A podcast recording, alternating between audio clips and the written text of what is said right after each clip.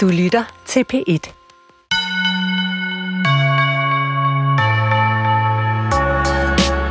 I besættelsestidens Oslo plyndrer en fattig drengegruppe forladte huse for at klare dagen og vejen. Flere af deres fædre er nemlig forsvundet på mystisk vis, og ingen ved, hvor de er og hvad de laver under krigen. Det gælder for eksempel Karls far, som umiddelbart er noget af et dumt svin over for sin søn. Men muligvis er han også helt i modstandsbevægelsen. Hvordan hænger det nu sammen? Det finder man ud af ved at læse norske Roy Jacobsens nye roman De Uværdige. Og ham kan du høre et interview med i den her udgave af Skønlitteratur på P1. Min gæst i dag her i studiet og medlæser af Roy Jacobsens roman er seniorforsker i udenrigspolitik og diplomati ved Dansk Institut for Internationale Studier, Flemming Splidsbol. Og er der en, der ved noget om besættelse, krigslogik og fjendebilleder, er det netop ham. Jamen, fjendebilleder kan jo skabes øh, aktivt. Der er jo nogen, der kan gå ind og gøre det, øh, og, og, og det gør man jo ofte. Det ser vi jo i aktuelle krige, vi kan jo se det i, i krigen mellem Ukraine og Rusland, som jeg jo følger rigtig tæt, øh, og, og hvor russerne jo igennem russiske styre, skal vi sige, igennem mange år har opdyrket et fjendebillede. Jeg taler med Flemming Splidsbol om romanens karakterer, om hvem der egentlig er fjenden, og om de uværdiges særlige barne- og ungdomsperspektiv på krigen. Og så taler jeg med ham om vores ret til at dømme 1940'ernes begivenheder her i 2023. For det er også noget, hvor Jacobsen berører som et stort tema i sin roman. Og jeg er som altid din vært, Nana Mogensen. Velkommen til. Flemming Splidsbol, velkommen i studiet. Ja, tak skal du have. De fleste kender dig jo som en, en meget dygtig formidler af Ruslandstof, Ukrainestof, internationale forhold. Øh, faktisk så god en formidler, at du har fået øh, DR's store formidlingspris i år, Rosenkærprisen. Tillykke ja. med det. Ja, tak. Øh, I dag der skal jeg og lytterne bruge din sådan mere overordnede viden om øh, krig øh, og besættelse, fordi vi skal trænge dybere ind i Roy Jacobsens seneste roman, der hedder De Uværdige. Den udkom tidligere i år på øh, dansk og sidste år på norsk øh, til, til meget fremragende anmeldelser. Vi skal også høre nogle klip med forfatteren undervejs. Altså, er det helt nyt for dig at læse skønlitteratur for at trænge ind i øh, hvad skal man sige, sådan krigsstof eller øh, konfliktstof? Nej, det er det ikke. Øh, denne her type litteratur, specifikt det her emne, det er nyt for mig. Men, men jeg har jo læst om, om krig også i, øh, i skønlitteratur. Øh, Catch 22 er jo for eksempel en fantastisk øh, krigsroman om, om krigens absurditet, og, og så har jeg selvfølgelig dyrket en hel del også det, der knytter an til, øh, til Rusland, øh, til 2. verdenskrig, til revolutionen, til 1. verdenskrig og tidligere. Der fylder krig jo meget, det har været et gennemgående tema. Øh, og hvis ikke det har været krig sådan direkte, så har krig været i baggrunden, fordi Rusland igennem jo øh, flere hundrede har været sådan en krigsførende nation, og det er fyldt meget. Øh, og, og der har jeg trængt ind i det og forsøgt at få nogle andre perspektiver. Øhm, I dag der skal vi jo så til, til Oslo, og vi skal til Oslo under besættelsen, og for de lyttere, der sådan, øh, ikke er helt øh, opdateret på, på sådan nyere norsk historie, så bliver øh, Norge jo besat øh, i april 40, ligesom Danmark gør. Øh, modsat Danmark, så, så går nordmændene altså mere til modværv. De må give op, og Norge er besat indtil øh, jeg mener 8. maj øh, 45. Og det er den her tid, vi hopper ind. Hovedpersonerne i Roy Jacobsens øh, roman er en drengegruppe, der har øh, drengen Karl i centrum. Øh, man kan sige, at de store børn, tidlige teenager, de, de klarer overvejende sig selv i et øh, fattigt kvarter i Oslo. Mødrene er meget fraværende, øh, har lidt forskellige jobs, øh, og flere af fædrene forsvinder simpelthen øh, fuldstændig. Hvad synes du om det her greb med at lægge synsvinklen hos, hos de unge, hos børnene? Altså, hvilket billede af øh, en besættelsestilstand eller en krig giver det i modsætning til at lægge det hos voksne? Det, det, jeg synes, det var meget interessant, at Roy Jacobsen lægger det hos de her børn. Ja, helt bestemt. Øh, jamen, det giver måske et andet usikkerhedsperspektiv. Øh, det kan være vanskeligere for børn at overskue, hvad det er, der sker, forstå, hvad der er, der sker, måske forstå kompleksiteten i det. Og det er jo også noget af det, der kommer helt tæt på nogle af børnene. Det der med, at de har de voksne tæt på, der har de nogen roller, de gør nogle ting, og så ude, der gør de åbenbart noget andet, som kan være mere prisværdigt og, og, og og øh, beundringsværdigt osv. Så, videre. så, så det kan være svært for børn at have det fulde perspektiv, og det synes jeg egentlig fungerer rigtig godt, så vi som læsere sidder tilbage også med, med lidt af den her usikkerhed.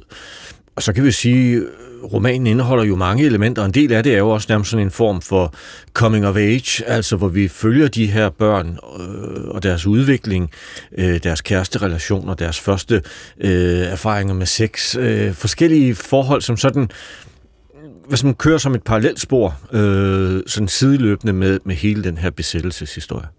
Men er det, øh, altså er det normalt i faglitteraturen, eller den litteratur, du læser, at man også får barnets eller den unges perspektiv på de konflikter, der er? Fordi det vil være min fordom mod den slags øh, faglitteratur, man normalt får om det, at det altid er ud fra den voksnes perspektiv. Ja, det er typisk ud fra den voksnes perspektiv. Det er også min erfaring i hvert fald, og jeg har ikke øh, øh, sådan meget kendskab til, til anden litteratur, som, som bruger det her greb, men jeg synes, det er et rigtig fint greb, som sagt, fordi det, det sætter os også i den samme situation af usikkerhed.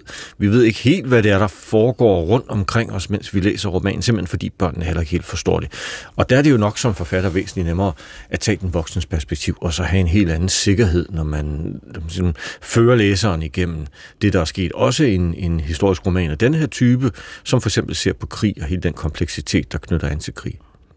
Inden vi hører et klip med Røg Jacobsen, hvis du skal sætte lidt ord på for lytteren, hvordan ser du så hovedpersonen Karl? Altså, der er jo så en gruppe af børn omkring ham, men, men Karl er ligesom den bærende karakter. Hvad, hvad er han for en dreng? Hvad er han for en type? Ja, det er jo viljestærke børn, de her. Der er jo noget, noget socialrealistisk over betydelige dele af bogen. Altså, det er jo faktisk noget, der gennemsyrer det meste af det. Ikke? Altså, de her meget øh, hårde kår, som de kommer af, arbejderkvarter, og ikke bare arbejderkvarter, men arbejderkvarter under krigen, og de, øh, de mangler der. Ikke? Og det er jo hårde børn, det er børn, som skal klare sig selv, det er børn, som skal finde ud af selv at sætte grænser, men de skal også sætte sig op mod de voksne, og det gør han jo så også. Er jo også øh, en, som, øh, som, som markerer sig også i forhold til sin, især til sin far, men også i forhold til sin mor og omgivelserne. Øh, og, og det, er, det er et hårdt miljø, øh, som de er rundet af, og, og det fremgår jo også meget tydeligt af den måde, som, som Karl agerer på, øh, at det simpelthen er en hård verden, de, øh, de er sat ind i. Og øh, det er også noget, øh, Roy Jacobsen selv har sagt øh, i nogle interviews, der jeg talte med ham, ville han ikke så gerne tale om, hvor meget af det, der, der var noget, han trak på, altså af, af historier, han reelt har fået af børn, der er vokset op på det tidspunkt. Men det, det er ret klart, at det er, som du siger, meget socialrealistisk. Lad os høre et uh, lille klip med forfatteren uh, selv, hvor han netop taler om det her med, at de uværdige er en form for dannelsesroman, siger han. Uh, og man oplever undervejs, at de her unge får, får også øje på, hvor små brikker de egentlig er i det større spil, og de får øje på, hvor meget de ikke forstår. Men, men det med perspektivet er veldig vigtigt, for etter hvert så øh, det er jo også en dansesroman. Det er ikke bare en kriminalroman eller en historisk roman. Det er også en dansesroman som øh, altså Carl og hans øh, to venner, da, som jeg fokuserer mest på, de, de, forandrer seg jo. De forandrer jo syn på verden. De får øynene opp, som det sikkert heter på dansk også, for at de er en del av et større spill. Og at de er små brikker som ikke skjønner noen ting. Altså det, det, den erkjennelsen dukker opp eh, i større og større grad jo eldre de blir under okkupasjonen. Skjønner vi egentlig noe som helst av hva som foregår? Aner vi hva, hvilket spill vi er? Er vi en del av et spill? Er vi bare brikker, vi også? Osv. Disse spørsmålene blir mer og mer nærgående jo lenger krigen varer. Flemming Splidsbol, min, min gæst her i studiet, og øh, Røg Jacobsen på et meget nemt forståeligt norsk, tænker jeg. Øh, men altså det her med, at børnene opdager, at de er brikker, er små brikker i et, øh, i et større spil. Er det også den erfaring øh, fra din forskning, du har, når du i det hele taget taler med børn eller voksne, der oplever krig eller konflikt, at man føler sig som en lille brik i et større spil, eller har man mere den modsatte oplevelse af at have overskuet, mm-hmm. overskuet tingene og strukturerne? Det er nok lidt af begge dele. Altså, der kan jo være noget, som Røg Jacobsen jo egentlig også forklaret her i, i takt med, at børnene bliver ældre, jamen, så forstår de i højere grad, at de er nogle små møtrikker i en større maskine. Altså, der kan være noget strukturelt, som man kan have vanskeligt ved at gå ind og påvirke. Der kan også være noget, hvor man bliver brugt af andre. Man ser det måske ikke, men, men der er en form for naivitet, som forsvinder, og som gør, at man bare ser tingene tydeligere. Samtidig kan man måske også sige, når man bliver når man bliver ældre, som de gør her, og de begynder jo også at agere på en anden måde, at de kan jo tage ansvar. Så de begynder jo også at forstå, at de har, de har magt til at forsøge at ændre ting. Det kan godt være ikke det, sådan det helt store billede, men, men, men på det mindre plan kan de jo. Nu skal vi jo ikke afsløre for meget måske af romanen heller, men vi kan jo, de agerer jo blandt andet også til ret sidst, øh, til sidst i, i romanen, ikke? men sådan en form for opgør i forhold til, hvem har samarbejdet med tyskerne, besættelsesmagten osv. Og der er måske lige pludselig en, en forståelse af, vi kan faktisk gøre noget. Vi er ikke kun små brikker, vi er også større aktører, som kan gå med ind og, og, og ændre billedet. Så, så det går måske lidt begge veje, og det, og det vil også være min erfaring, øh, når vi er ude i krigssituationer. Ja, fordi som du siger, vi skal ikke afsløre for meget, men vi kan jo godt, jeg synes godt, vi kan sige, der kommer i hvert fald et opgør øh, med nogen, der har samarbejdet med besættelsesmagt, mm. som er blodigt og som er i gang sat af den her gruppe unge eller børn til sidst. Ikke? Øh, og på et tidspunkt får øh, Karl også arbejde øh, for ligesom at brødføde familien på en, en mærkelig sådan, øh, gammel, øh, jeg tror det er sådan en gammel gummifabrik, hvor tyskerne har øh, lager, og, øh, og han skal sidde og udfylde nogle lister, og i starten forstår han jo ikke, hvad det er, men så får han en større størrelse forståelse for de her oplysningers betydning. Mm-hmm. Så mhm. det, det er sådan en roman, der går fra ikke-viden til viden. Vi skal høre en øh, nøglescene fra romanen øh, ret rørende, også når man ved, hvad der senere sker, som særligt handler om forholdet mellem far og søn. Som sagt, øh, drengen Karl har et meget anstrengt forhold til sin far. Øh, bogen åbner simpelthen med, at han får en ordentlig en på mm. hovedet. Så det er et voldeligt forhold. Øh, faren virker som sådan en lidt skummel, øh, ubehagelig type. Øh, han har et øh, hoteljob, som Karl aldrig helt forstår.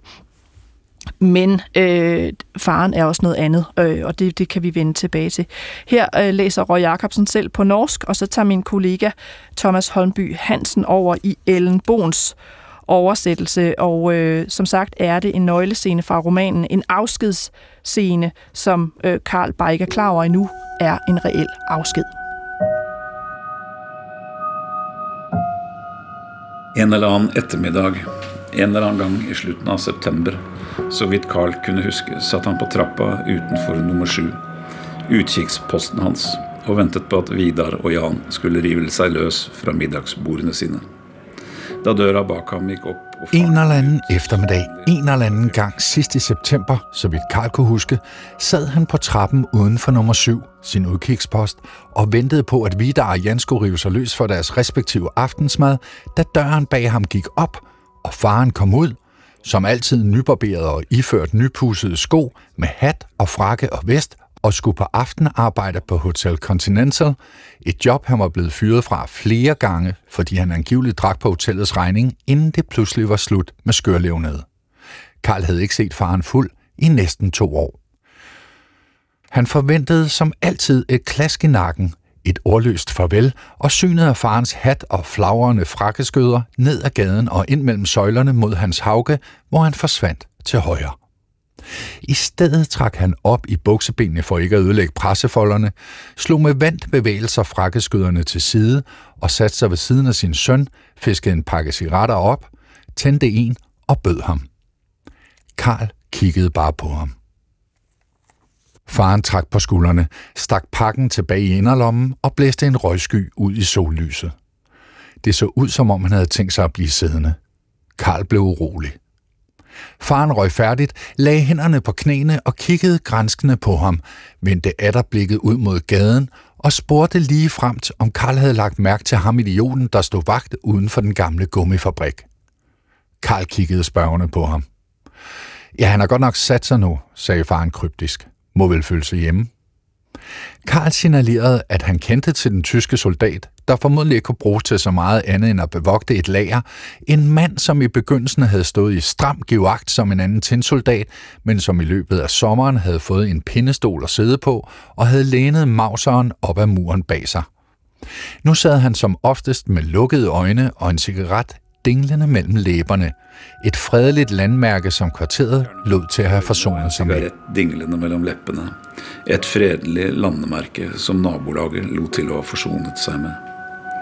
Faren så såpass alvorlig at Carl fik med sig hvert eneste ord, at dersom noget skulle indtræffe, skulle Carl gå bort til denne mannen og liksom tilfældig sige, 'Hvor sint vi'. Faren sagde i et så alvorligt tonefald, at Karl opfangede hvert et ord, at hvis der skulle indtræffe noget, skulle Karl gå hen til denne mand og ligesom i forbifarten sige, hvor sendt vi er? Øh, hvad? Forstår du ikke, hvad det betyder? Faren gentog de tyske ord på et i Karls øre lydefrit tysk. Jo. Jamen godt så, sagde faren.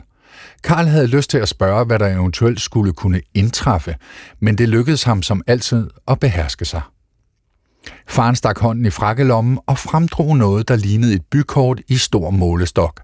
Farvelagt, lidt større end et A4-ark og flosset i kanterne. Og glattede det ud over knæene og pegede på et blyantskryds over en firkant i Grefsen Hageby, formentlig en villa.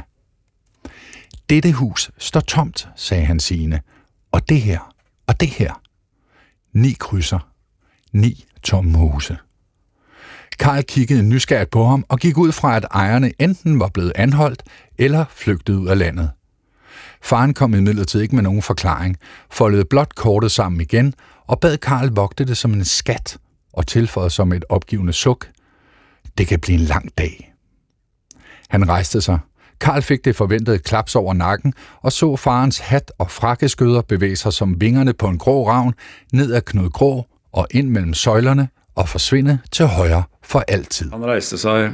Karl fik det forventede klapset i bakhovedet og så farens hat og frakkeskjøter bevæge sig som vingene på en grå ravn nedover Knut Grås gate og ind mellem søjlene og forsvinde mot højre for altid. Flemming Spidsbo, blev du også sådan øh, rørt, da du læste scenen, eller hvilke tanker gav den dig? Ja, det gjorde jeg, men måske lidt, øh, først lidt senere, og jeg skulle lige finde ud af, hvad der skete. Øh, men nu hører vi det jo her i oplæsningen jo egentlig ikke, at, øh, at faren forsvinder for altid, og så senere står det jo klart, at ja, han kommer ikke tilbage. Og ja, det, det, er, jo, det er jo en rørende scene. Øh, endnu mere nu, når jeg, ligesom, når jeg hører den oplæst her, synes jeg faktisk, end da jeg læste den, det her med, at, at faren på sin egen lidt specielle måde jo øh, viser omsorg og kærlighed øh, og, og giver det her videre til Karl. Og vi forstår jo først senere, hvad det faktisk går ud på. Altså, Karl forstår det jo heller ikke selv, og det er jo også tydeligt herfra øh, fra det klip, som vi hører. Øh, men ja, en rørende scene, øh, helt sikkert. Og, og en scene, som også... Øh, jo illustrerer en del af den kompleksitet, der er i, øh, i bogen. Øh, nu talte jeg tidligere om det her sådan coming of age, altså det her med at blive voksen og begynde at forstå nogle ting, og, og på det her tidspunkt har Karl jo altså et ekstremt anstrengt forhold til sin far, som jo slår ham, øh, og, og, og først senere så begynder der jo at komme nogle flere nuancer i det her forhold, men der er faren jo altså væk. Og, og det her med, at Karl jo også har fornemmelsen af de her små ting, der ikke er, som de plejer. Altså han får ikke klasket i baghovedet til start med. Faren byder pludselig på cigaretter. Øh, og så det her med, at han, altså ud over det her kort, han får over de tomme huse, også pludselig siger en sætning på fejlfrit tysk, øh, som, som bliver, bliver øh, sådan meget øh, signifikant øh, senere. Det her med, med kortet over huset, synes jeg godt, vi kan afsløre, det bliver jo en slags testamente, faren giver mm. ham. Fordi drengegruppen ender med øh, at plyndre de her tomme huse og sælge varerne på, på sortbørs eller, eller ulovligt for at få, for simpelthen få mad. Øh, og, øh, og det her med, at, at Karl egentlig tror, at hans far er en slags øh, røvhul, kan man jo mm. egentlig godt sige.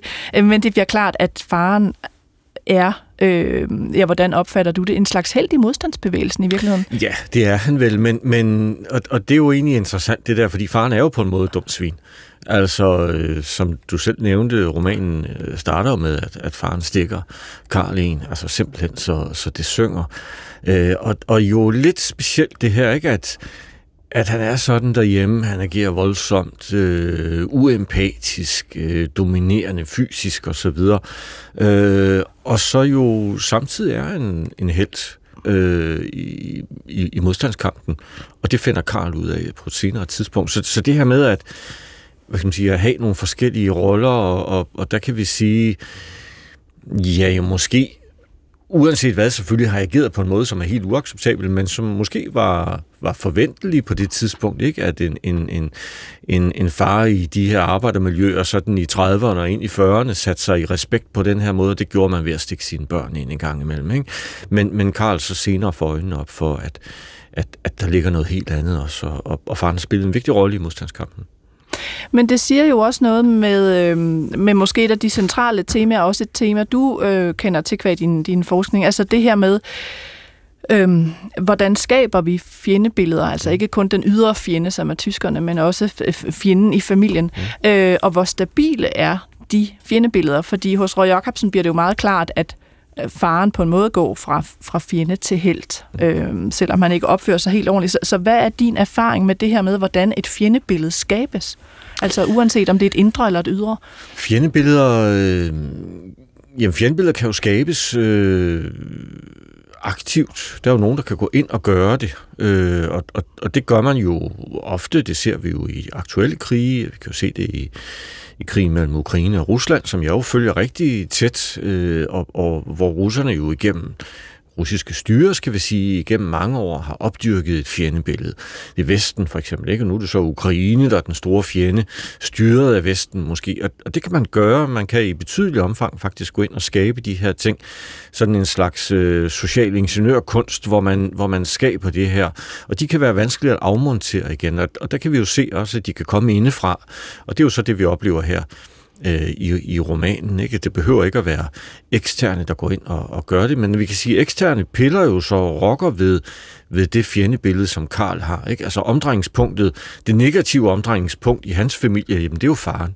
Faren er til stede, faren er et dumt svin på mange måder. Han er fysisk dominerende, han slår Karl, og han fylder meget på en negativ måde. Og så kommer der jo egentlig andre udefra og, og afmonterer det på en måde. Jeg kan sige, at din far er en held. Øh, så, så men, men de kan jo være ret øh, vedvarende, sådan nogle. Ikke? De er ikke permanente, men, men de kan være vanskelige at afmontere. Det, det sker så her måske i, i romanen, at Karl får et helt andet syn på sin far. Men der er jo så det i, i forhold til, og nu ved jeg ikke, om det bliver for teknisk, men at Karl jo skaber øh, fjendebilledet af faren mm. med udgangspunkt i sin erfaring. Altså, min far plejer at slå mig, og han taler grimt til mig. Øh, derfor skabes fjendebilledet. Mm. Øhm, I mange aktuelle konflikter, som jeg forstår det, for eksempel også i forholdet mellem øh, Rusland og Ukraine, øh, skabes fjendebilledet øh, ikke kun ud fra, hvad landene siger er aktuel erfaring, men også en historik, altså når øh, Putin eller hvem der siger, øh, jamen, øh, altså ukrainerne er en form for nazister, og vi skal tænke på vores egen historie under 2. verdenskrig, hvor vi var øh, altså i krig med nazisterne, og det er det er samme skade, mm. ukrainerne vil tilføje så de trækker på en, øh, en historie, som de øh, tolker. Øh, altså, hvordan er de her to forskellige fjendebilleder? Altså et, man skaber med udgangspunkt i egne erfaringer, og et, hvor man manipulerer historien, så at sige. Man kan jo starte måske med at sige, der hvor man manipulerer historien, der hvor man aktivt bruger historien på den måde, det kan man give jo et helt andet rodnet. Altså, der kan man jo trække på en historisk kontinuitet, som vi jo ser det for eksempel i Rusland nu, ikke? Vi har set det igennem en række år, at, at, at russerne har brugt det aktivt. Øh, russiske forskere og eksperter går nu 6, 7, 800, 900 år tilbage altså, og, og, og siger, prøv at omdrejningspunktet for vores eksistens har altid været øh, har altid været Vesten. Det er altid Vesten, der har gjort det her mod os, og derfor er vi nødt til hele tiden at være på plads.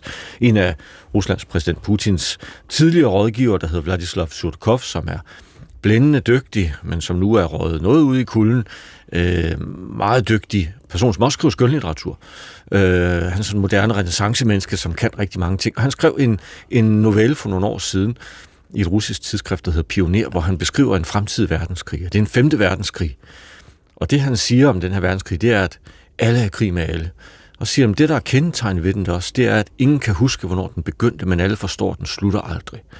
Så det her med en krig, som bare altid har været der, og er et fast ligesom bagtæppe til vores eksistens, det er noget af det, vi ser i Rusland. Altså det her med skabelsen af en fortælling, et fjendebillede, og det er Vesten, der er omdrejningspunktet. Når det er det personlige, så er det jo vanskeligt at have den samme historiske kontinuitet. Karl af gode årsager kan kun huske få år tilbage. Præcis. Øh, men, men det er selvfølgelig et stærkt fjendebillede. Ikke? Det fylder rigtig meget, øh, og omdrejningspunktet for hans familieliv, meget af det i hvert fald, det er simpelthen faren og den negative indflydelse, den negative tilstedeværelse, som faren har i familien. Øh, og, og givetvis jo et meget stærkt billede for ham. Øh, og en enorm lettelse, givetvis også, når faren rejser sig og går på arbejde, ikke? og så er der ro, øh, og så slipper man for, for det her. Man slipper i hvert fald også for at få bank. Øh, men men et, et billede, som som jo kan være enormt tilstedeværende, kan være enormt skarpt, og som kan fylde rigtig meget, men som jo som udgangspunkt ikke vil have den samme sådan historiske kontinuitet. Nej, for jeg skulle sige, altså det, der så vælter hans fjendebillede, det er jo, at han senere, efter faren er forsvundet, møder andre voksne, der, der ligesom øh, først med hentydninger og senere meget klart siger, jamen din far var en stor mand, øh, din far var en, der tænkte rigtigt øh, og, og traf de rigtige valg i forhold til den tyske besættelse. Så, så det er jo voksne, der aktivt møder op og påvirker hans opfattelse af fjenden. Hvad, for, altså, hvad skal der til for at pille ved et fjendebillede, som har det her historisk, om end manipuleret rodnet, som du taler om, altså på et større nationalt plan. Mhm. Hvordan piller man ved det? Ja, det kan man jo pille ved, for eksempel ved, ved interaktion. Øh, det kan jo være sådan noget med at møde nogen. Øh, jeg husker en episode for en del år siden, jeg var i nede i det sydlige Tyskland, nede i Garmisch-Partenkirchen, nede på Marshall-centret og holdt et, et, et foredrag om fred og krig, og hvordan skaber man fred. Hvordan går man sådan til en mere integreret, det vil vi sådan vil kalde positiv fred?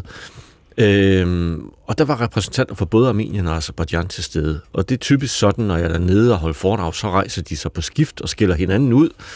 Øh, men der var en, som rejste sig, en, en armensk officer, som jeg husker det, og som, øh, som rejste sig og sagde, at det var bemærkelsesværdigt for ham at jagtage. Han sagde så, jeg har en søn, øh, teenage-søn, øh, som har været på en, en form for ungdomslejr i Kazakhstan, sagde han så. Der har han for første gang i sit liv mødt nogen fra Azerbaijan.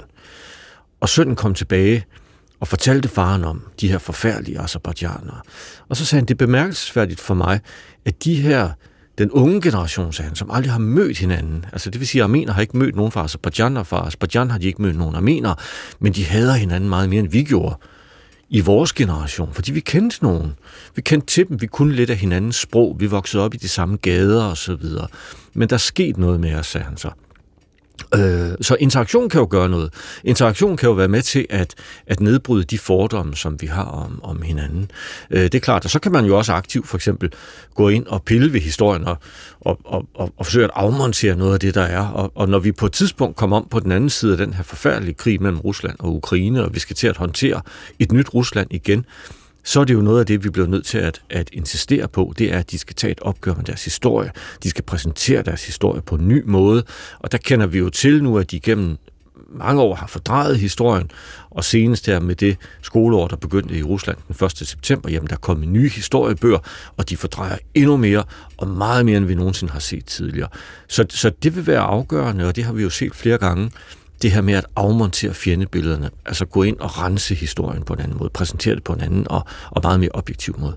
Og der synes jeg, Karl er et meget godt billede på, at det ikke altid er noget, man gør med glæde. Mm. Altså de første gange, han hører den anden historie om faren, øh, der tænker han på en måde, at det må være løgn, eller det er en forrygt person. Altså der skal ret meget til, før han ligesom begynder at ændre, ændre det her øh, billede. Jeg kunne godt tænke mig at hoppe til et øh, meget centralt øh, begreb, øh, som Roy Jacobsen har i sin bog, og som han også taler om, og det er det, øh, han kalder øjeblikkets uvidenhed. Øh, og det synes jeg er så rammende. Han fortæller i, øh, i det klip, øh, vi skal høre her, at øh, hans hovedkarakterer i ungdommen, de har jo ikke netop det her store billede af verden.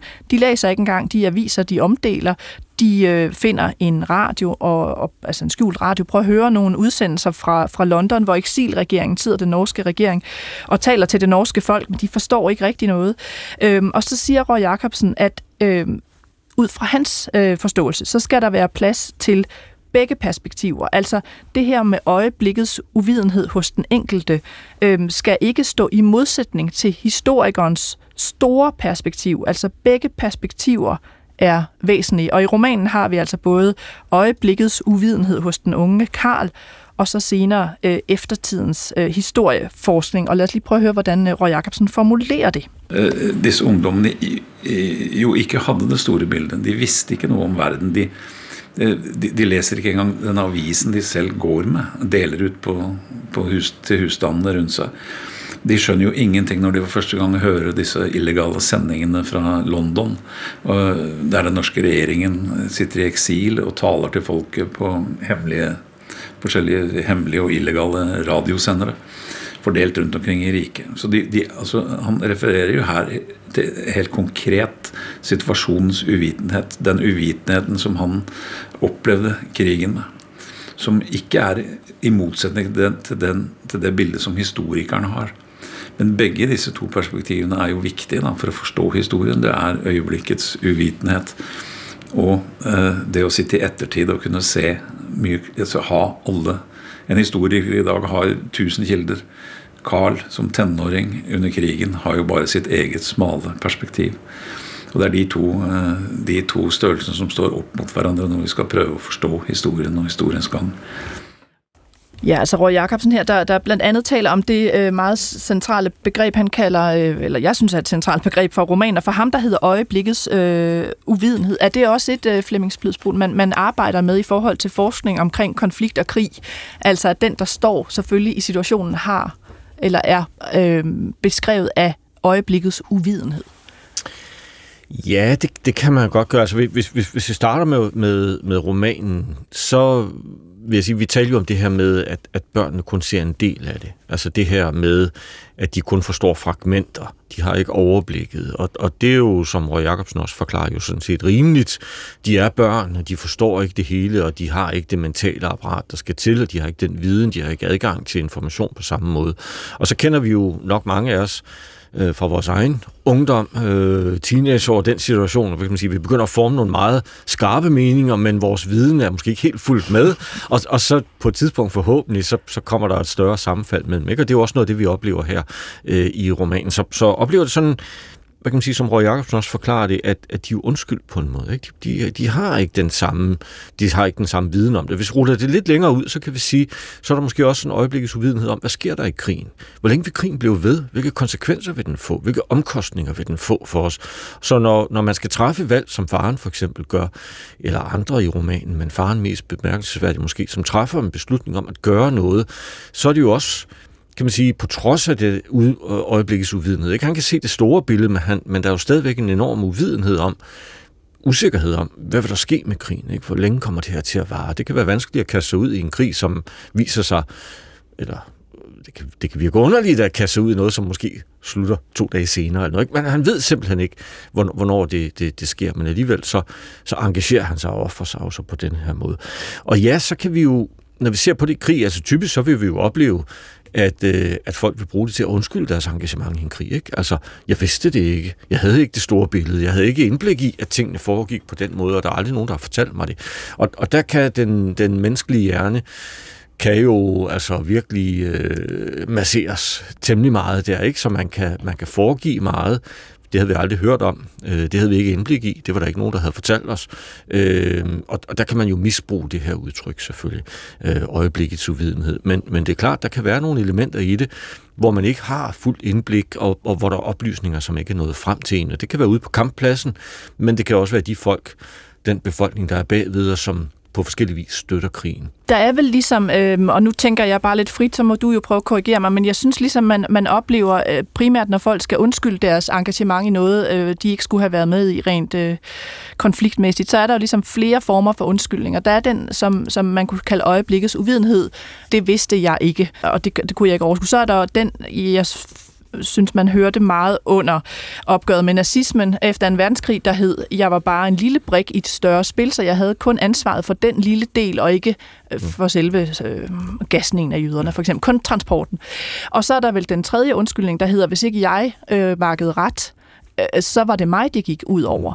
Så, så altså, er, det, er det sådan en typisk sådan tredel, eller er der flere former for, nu har du forsket det, flere mm. former for undskyldninger, man trækker på, når man, når man ligesom siger, det, det kunne jeg ikke ja, det er gøre? Typisk, det er jo typisk de her, ikke? Øh, og, og når vi ser retsopgør efterfølgende, eller folk skal altså, på forskellige vis stilles til ansvar for det. Det kan også være deres egen samvittighed jo. Så, så der kan være flere elementer i det, men det er typisk de her undskyldninger, som du nævner, det kan jo være udad til Altså man forklarer sig selv i forhold til andre, forsøger at undgå en eller anden form for straf eller skyld, og det kan også være indad til, hvor man ligesom forsøger at retfærdiggøre det, øh, retfærdiggøre det man har gjort. Ikke? Jamen, hvis ikke jeg havde gjort det, så var der en anden, der havde gjort det, eller jeg var jo bare en lille brik og, og, og, og kunne ikke overskue. Jeg vidste ikke, hvad der skete hen på den anden side af porten, eller hvad det nu skulle være. Så, så, så det vil jo typisk, øh, typisk være sådan, også i, i de opgør, som vi ser. Både indre opgør, altså med ens egen samvittighed, men også de eksterne opgør, som er bagefter, som vi ser efter, efter, efter store krige, når vi forsøger de her retsopgør. Men man kan jo sige, at Roy Jacobsens bog foregår jo så i 1940'erne. Der, der kan man vel hævde, at der har været en form for øjeblikkets uvidenhed for en del af karakteren. Der har jo ikke været internet, for eksempel. Altså kan man, kan man trække, altså kan man bruge den undskyldning i dag øh, under konflikter, når der er så øh, stor adgang til i hvert fald der er en del lande, øh, internet for eksempel, altså fri viden? Ja, det kan man, synes jeg, men, men det afhænger selvfølgelig af, af, af sammenhængen igen. Hvis vi tager en helt konkret øh, krig mellem Rusland og Ukraine, så er vi jo nået til den konklusion, at den russiske befolkning ved godt, hvad der sker. De ved, hvad der sker, de har information, de har adgang til det, de kan tilgå information, så fortæller dem noget om krigens gang og de enorme omkostninger, der er. De kan også se, at russiske tropper begår krigsforbrydelser og overgreb af alle mulige typer. De kan læse åbent i russiske medier, at russiske kommentatorer fejrer øh, beslutninger om, for eksempel som det er blevet beskrevet øh, på et tidspunkt tilbage i 2022, at nu bomber vi Ukraine tilbage til stenalderen. Der er mange ting, som de kan se, og det er vanskeligt i dag at sige, jamen jeg vidste ikke noget, fordi vores myndigheder myndigheder kontrollerer, og det gør myndighederne også, og selvfølgelig er det vanskeligt at få adgang til det. Der kan være nogle russere, som tænker, det vil være forkert, det vil være upatriotisk, måske endda ulovligt at forsøge at få adgang til anden information, men informationen er der. Men der kan være andre samfund, som er endnu mere lukket og endnu mere kontrollerende, hvor man simpelthen ikke, øh, ikke ved, hvad, hvad der vil ske. Men det er klart, at internettet har åbnet en enorm verden der, ikke, som, som gør, at, at, at vi kan dele information for adgang på en helt anden måde. Øh, selvfølgelig kan vi det. Og, og det her, de her undskyldninger, både indad til, jeg vidste det jo ikke, eller udad til, jeg havde ikke adgang til information, eller hvad det nu skulle være, det var selvfølgelig nemmere og meget mere reelt for mange årtier tilbage og jo især i hvert fald her øh, under 2. verdenskrig. Jeg synes, vi skal, øh, fordi det her kalder jo også på en større diskussion, den her øh, roman, og det sagde jeg også til Roy Jacobsen i, øh, i interviewet, jeg sagde til ham, og det kan man høre lige om lidt, og så skal vi høre, hvad han svarer, at det her, det lyder jo også som om, at romanen er en form for indlæg i en meget, meget aktuel debat. Øh, og prøv at høre, hvad jeg siger til ham her. Men er din roman så også ikke en kommentar til, men en slags indlæg i det, der jo hele tiden foregår, særligt nu, hvor vi øh, i høj grad moralsk dømmer handlinger i fortiden øh, her i nutiden? I allerhøjeste grad. Den er, øh, øh, det er den. Øh, igjen, da, jeg må si det at det er en del fallgruver der, og det er at øh, også hvor uhyre vanskelig det er for oss å Eh, forstå hva som egentlig skjer i gjerningsøyeblikket, for å si det sånn, eh, for 30, 40, 50, 60 år siden, og særlig en tid som vi sjøl ikke har opplevd.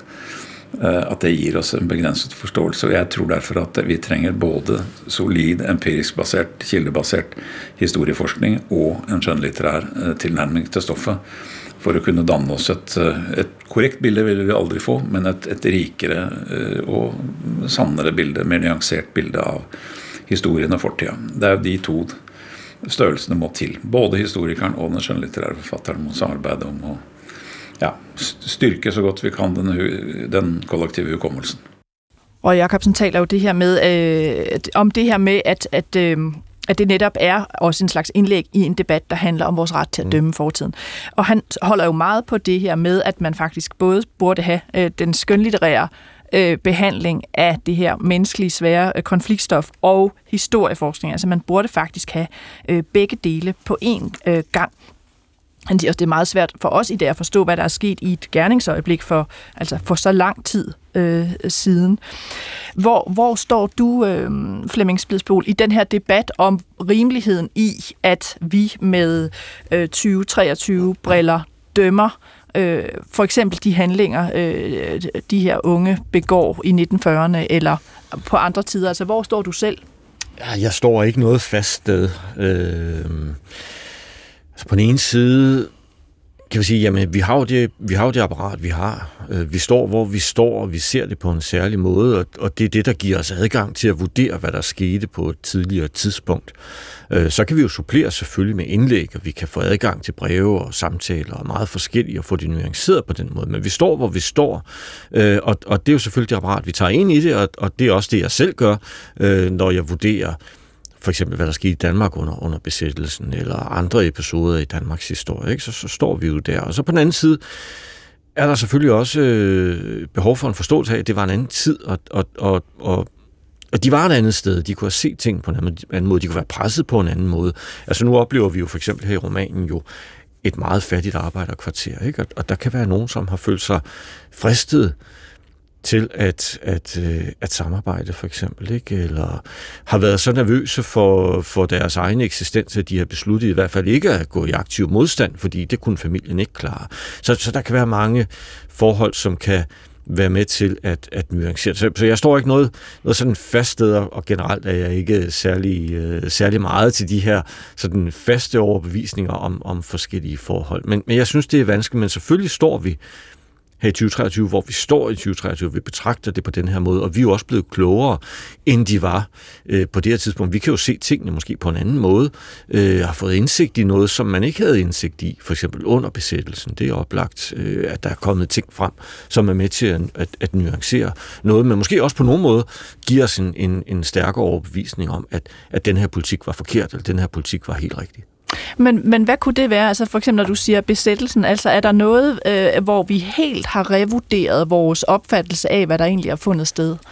Ja, det kan jo være besættelsestiden, øh, det kan være samarbejdspolitikken, altså, øh, som jo har fyldt meget. Øh, hvordan skulle vi have gjort, og, og den betragter vi jo måske stadig mere kritisk, øh, øh, og, og tænker, at, at der blev svigtet dengang. Ikke? Øh, og, og, øh, og, og det er klart, nu, nu når vi sammenligner med Norge, øh, hvor der er meget mere aktiv modstand. Øh, så, så ja, øh, det er jo et af de områder, mm, hvor vi bliver ved med at tage et opgør med os selv, og, og der kan vi sige, det, der betragter vi jo vi betragter det jo på afstand, men vi betragter det jo også som en del af os selv i dag. Altså det er jo noget, som er blevet ført videre, som vi alle sammen bærer med os, fordi vi kommer derfra.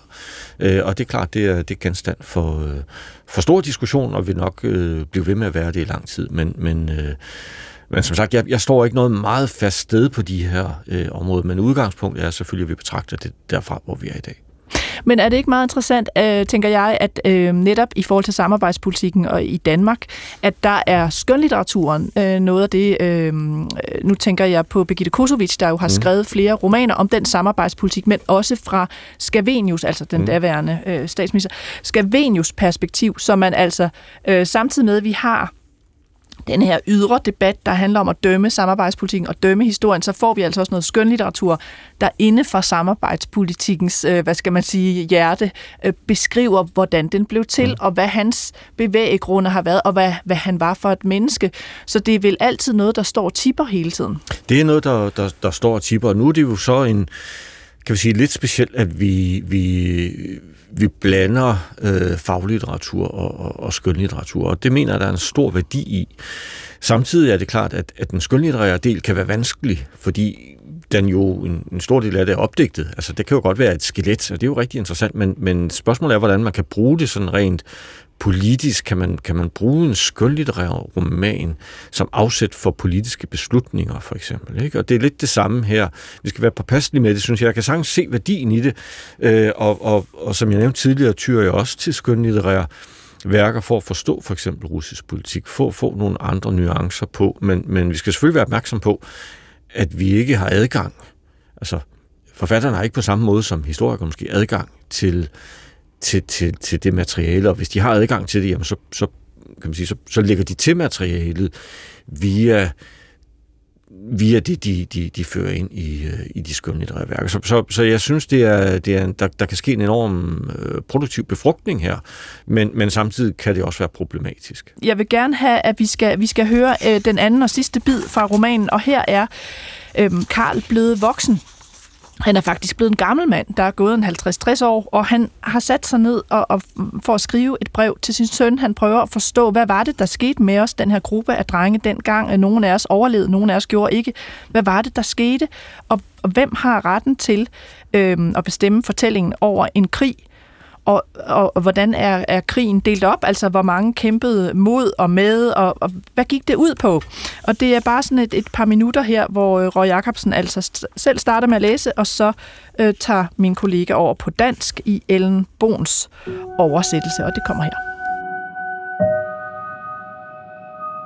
Husk på det, gutten min. Du forandrer dig aldrig. Han skjenket i glasset og ble sittende og se på dem. Det var disse to punktene han ville nevne for sønnen, noe han hadde kommet til måtte sies. Han hadde sågar gjort notater på lapper han oppbevarte i øverste venstre skuff, men som ikke tålte hans eget gjensyn, slo han fast hver gang han Husk, det er min dreng. Man forandrer sig aldrig. Han skænkede op i glasene og sad lidt og betragtede dem. Det var disse to punkter, han ville nævne for sønnen, noget han var nået frem til, at der skulle siges. Han havde ovenikøbet gjort notater på små sædler, som han opbevarede i øverste venstre skuffe, men som ikke tålte hans eget gensyn, slog han fast, hver gang han kiggede på dem. Det endte med kun én sædel. Punkt 1. Den gamle LO-høvding Konrad Nordahl skrev i sine erindringer, at ca. 10% af det norske folk deltog, mere eller mindre aktivt, i modstandskampen. 10% var medløbere eller kollaboratører, det vi som oftest kalder landsforrædere, mens 80% var ligeglade. Ja, Norddal skrev ligeglade. Jeg har altid synes godt om det ord. Og en LO-formand, der ikke er tilfreds med 90% af sit eget folk. Men der findes meget nævnyttig opportunisme i de 80 procent. En uensartet majoritet, som aldrig vil drømme om at skrive om deres forvirrede strabasser under besættelsen, eller bede andre gøre det for den sags skyld. Men det findes mye nevenyttig opportunisme i de 80 procentene. En uensartet majoritet som aldri ville drømme om å skrive om sine forvirrede strabaser under okkupasjonen. Eller be noen andre gjøre det, for den saks skyld. En sidste bid fra, fra Røg Jacobsens øh, De Uværdige, hvor Karl altså er blevet en gammel mand. Øh, det siger sig selv, han har overlevet krigen, og nu prøver han at få et greb om, hvad var krigen, og, og hvad er det, han vil give videre af viden til sin søn, som jo så er voksen på det her tidspunkt. Og vi skal ikke afsløre, øh, hvordan han kommer gennem krigen, og, og hvad der reelt sker med drengegruppen. Øh, men det er som sagt en, en meget spændende historie. De ender med at træffe nogle ret radikale beslutninger undervejs. Øh, han citerer Konrad Nordahl her, der siger, at øh, 10 procent af nordmændene var øh, modstandsfolk, 10 øh, procent var en slags medløber eller kollaboratør, og så er der de 80 procent, øh, som var ligeglade. Øhm, Flemming Spidsbo, det, det tænker jeg jo over, når jeg hører den, de her procentsatser. Altså, hvis historie er det, vi hører som regel, når vi hører historier om krig og konflikt? Er det, er det skurkenes historie, er det øh, heltenes historie, eller hvad med de 80 procent? Vi plejer jo at sige, at det er typisk øh, sejrherrerne selvfølgelig, som skriver historien, ikke? Og, og, og der vil de jo ja, præsentere det øh, objektivt, øh, vil de jo måske ofte synes, ikke? Øh, øh, ganske øh, objektivt, sådan som, som det er sket, men selvfølgelig fra deres udgangspunkt. Og, og det er jo et af de privilegier, der er, når man har vundet en krig, det er, at, at man får adgang til det. Og så vil vi måske også ofte høre krigen fra, jeg man sige, fra de folk, som, øh, som forsøger at forklare øh, noget af det, vi talte om tidligere, altså de her undskyldninger for krigen. Altså for de 80 procent, som ikke tog stilling, som, som vi nu hører hævdet her, ikke? Altså, som, som på forskellige vis måske vil, vil retfærdiggøre det, eller måske forsøge at omskrive deres rolle i, i, i krigen. Ikke? Altså, det, er jo, det er jo noget, det vi, vi typisk ser. Lige pludselig er der rigtig, rigtig mange, der er aktive, øh, når, når, når det ligesom falder til sidst. Øh, og det oplever vi jo også her i romanen. Øh, og der er jo det specielle her i, i, i romanen, at, at Karls søn er blevet historiker, og faktisk er specialiseret i, øh, i besættelsestiden. Og, og, og der er det jo også sådan et, som jeg læser det i hvert fald, et forsøg på at nuancere det lidt over for sin søn. Og jeg forestiller mig lidt, at sønnen har fået en mere skråsikker forståelse af det, der skete under krigen, ligesom vi har diskuteret det her. Ikke? Øh, og, og, og så kommer Karl altså nu her med, med noget, ikke, hvor han fortæller lidt om, hvordan nordmanden egentlig er inderst inde i verden, hvad, hvad, hvad, hvad er nordmandens øh, sådan DNA? Men, men altså jeg tænker stadig 80 procent, det er jo flertallet. Og vi, og vi hører jo om dem sådan lidt i romanen. Karl er vel på en eller anden måde også en del af, af de 80 procent, indtil der sker nogle ændringer i ham. Men de 80 procent er jo også de her mødre i romanen, som bare prøver at få hverdagen til at hænge sammen. Og øh, det antydes, at den ene nærmest prostituerer sig selv, og, og den anden øh, øh, altså går under, og så har hun gode perioder. Og så er der jo alle de her søskende, som også bare klarer sig, som de kan. Hvordan får vi ellers øh, øh, de 80 procents oplevelse formidlet af de her konflikter? Altså, hvad skal der til, før vi får dem, hvis det altid kun er sejrherrene, der fortæller? Sejrherrene kan jo også øh, være med til at formidle det, og, og, og der kan vi sige samfundet generelt måske med lidt mere sådan afstand, tidsmæssig afstand, vil jo også typisk øh, forsøge at komme ind og, og beskrive det. Der har vi jo også masser af beskrivelser herhjemme af for eksempel livet under besættelsen for almindelige mennesker, og, og, og hvordan det var, og hvordan det udfoldede sig, og de udfordringer, som, som var med, og de glæder, som jo også var i det daglige. Og, og der kan vi andre jo nogle gange, som ikke har oplevet det, også blive overrasket over, at at der, der midt i al krigen jo også er en, en, en, en hverdag, hvor folk fik tid til at, at gå til fodbold og, og, og og fejre forskellige ting og så videre. Ikke? Øhm, så, så, så det kommer jo også med. Øh, og jo også øh, måske med mere sådan tidsmæssig afstand, måske en nuancering af, af, af tabernes rolle. Altså, øh, og, og det kan være vanskeligt, især i de der situationer, hvor det har været ekstremt sort-hvidt, og, og, og hvor det er jo, næsten umuligt at forsøge at nuancere noget, altså således som vi oplevede det under 2. verdenskrig øh, og, og, og hele nazistyret. Men, øh, men den, den tidsmæssige afstand gør jo givetvis noget for både de 10 procent og de, 20, øh, og de 80 procent og, og, og de sidste 10 procent også, ikke? At, at der kommer flere nuancer ind, som vil det typisk være. Men hvor er det mest interessant for dig som forsker at stå? Er det med nogle af de beretninger fra de 80 procent, der øh, måske var lidt mere ligeglade, men egentlig også bare prøvede at få deres liv til at, at gå? Eller er det at, at få de der 10 procent af, af, fra modstandsfolkene og dem, der rent faktisk gjorde oprør? Eller er det også at se på de 10 procent, der rent faktisk træffede det forkerte valg? Jeg synes, det hele er interessant, og jeg læser gerne det hele selv, også øh, når der kommer noget ud. Også om hverdagsliv. Altså hverdagsliv, skal vi huske på, er jo vigtigt. Det er det i dagligdagen, og det er det også under krig. Men personligt er jeg nok mere tiltrukket af de 10 procent, som er, altså de alt 20 procent, som er ude i ekstremerne. Altså de 10 procent for eksempel, som har besluttet sig for at gå i krig. Det kan være en krig som den aktuelle mellem Rusland og Ukraine, forsøger at forstå, hvad er det, der sker, hvordan er beslutningsprocesserne, hvad er det for mekanismer og dynamikker, der er internt i Kreml og i toppen af det russiske politiske system. Og så selvfølgelig modsat på den anden side forstå, hvad sker der øh, over på den ukrainske side, øh, hvordan er det, de tænker, hvordan er det, de mobiliserer osv. Så, videre, ikke? så, så det, det, for mig er det meget ekstremerne, hvis vi omsætter det for eksempel til til, til romanen, jamen så vil det være de 10 procent, som vælger at gøre aktiv modstand, som vi også, nogle af dem, som vi jo følger, og det kan også være interessant med de 10 procent, som beslutter sig for at samarbejde med tyskerne, og altså støtte besættelsesmagten. Så, så jeg nok personligt øh, sådan rent temperamentsmæssigt, men også i min forskning, tiltrukket lidt af de her ekstremer, altså de, ja, de, de, de politiske ekstremer, som vi, som vi finder. Men hvad er det så, der gør, øh, rent sådan historisk forskningsmæssigt, der gør, at vi for eksempel har bilagt striden med Tyskland og gjort det for lang tid siden, øh, selvom det har været en meget øh, voldsom konflikt og besættelse, hvor man andre steder øh, altså ikke får bilagt stridigheder, der egentlig er forbi. Altså hvad, hvad er det, der gør, at man kan at man kan øh, forsones i en konflikt? Det tror jeg også er meget forskelligt. Nu nævnte jeg tidligere det her med, at jeg har været er til at, at, at nede på Marshall Center i Garmisch Partenkirchen og taler om, om, om krig og forsoning osv. Der har jeg netop det dansk-tyske eksempel med. Øhm, og, og og det er jo ikke, fordi jeg kan præsentere sandheden for dem, men jeg kan give dem et andet perspektiv. Ikke? Der skal man forestille sig, lytteren skal forestille sig, der sidder nogen fra Armenien og Azerbaijan, der sidder nogen fra eks-Jugoslavien, der sidder nogen fra forskellige lande, som er præget af, af, af krig og konflikter, som har ført det med sig igennem lang tid.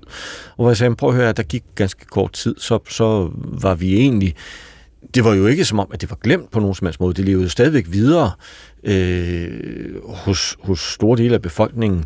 Men, men vi var lige pludselig i en situation, for eksempel op i 50'erne, hvor tyske tropper samarbejdede med danske tropper i fælles øvelser osv., og det var jo en helt anden situation. Og noget af det, der skete, det var, at vi fik en fælles fjende. Øh, vi fik Sovjetunionen, øh, som gjorde, at vi lige pludselig begyndte at betragte hinanden på en anden måde.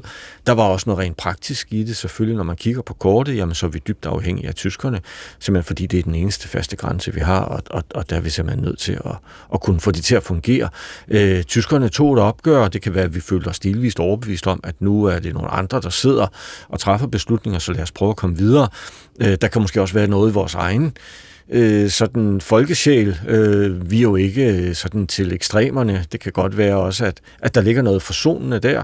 Øh, der kan være mange forskellige ting. Øh, det vi oplever visse steder, det er at der er politikere, der kan have en interesse i at, at, at fastholde konflikten. Altså simpelthen er politisk opbakning, der er politisk kapital i at kunne fastholde en konflikt og kunne mobilisere befolkningen omkring måske en enkelt sag, som ligger tilbage i tiden, men som man stadigvæk kan trække frem, og man kan bruge til at legitimere og begrunde nogle af de politikker, som man fører. Flemming Spidsbo, det har været utrolig øh, spændende at have dig med i studiet, og spændende øh, også at høre dine, dit syn på en skønlitterær roman. Mit aller sidste spørgsmål er, hvordan opfatter du titlen? Altså, De Uværdige, øh, kalder Røg Jacobsen den her roman. Øh, hvem tror du, han tænker på, eller hvem er De Uværdige? De Uværdige tænker jeg, er, er flere forskellige. De uværdige kan jo være børnene øh, i første omgang, ikke? Altså det liv, som de lever. Og der, der skal man jo...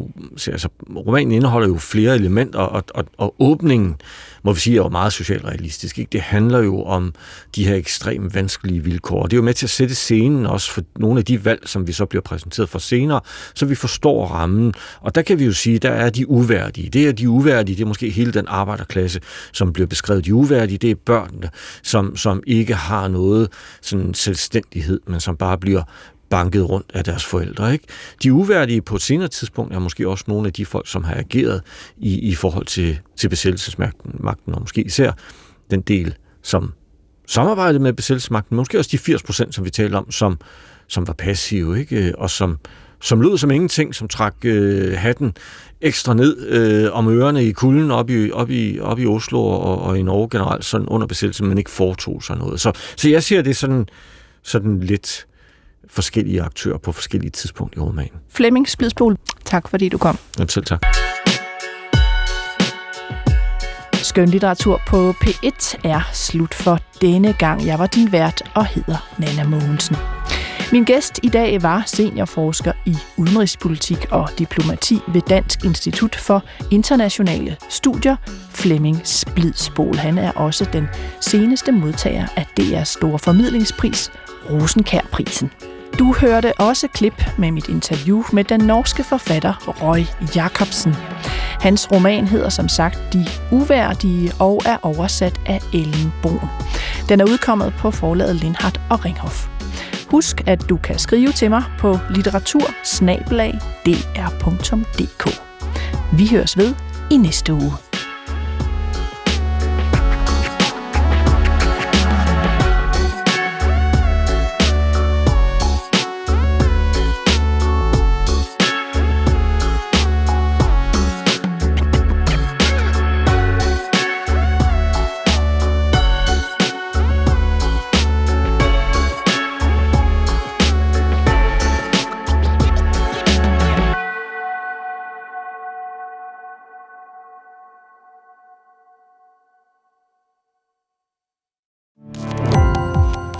Gå på opdagelse i alle DR's podcast og radioprogrammer. I appen DR Lyd.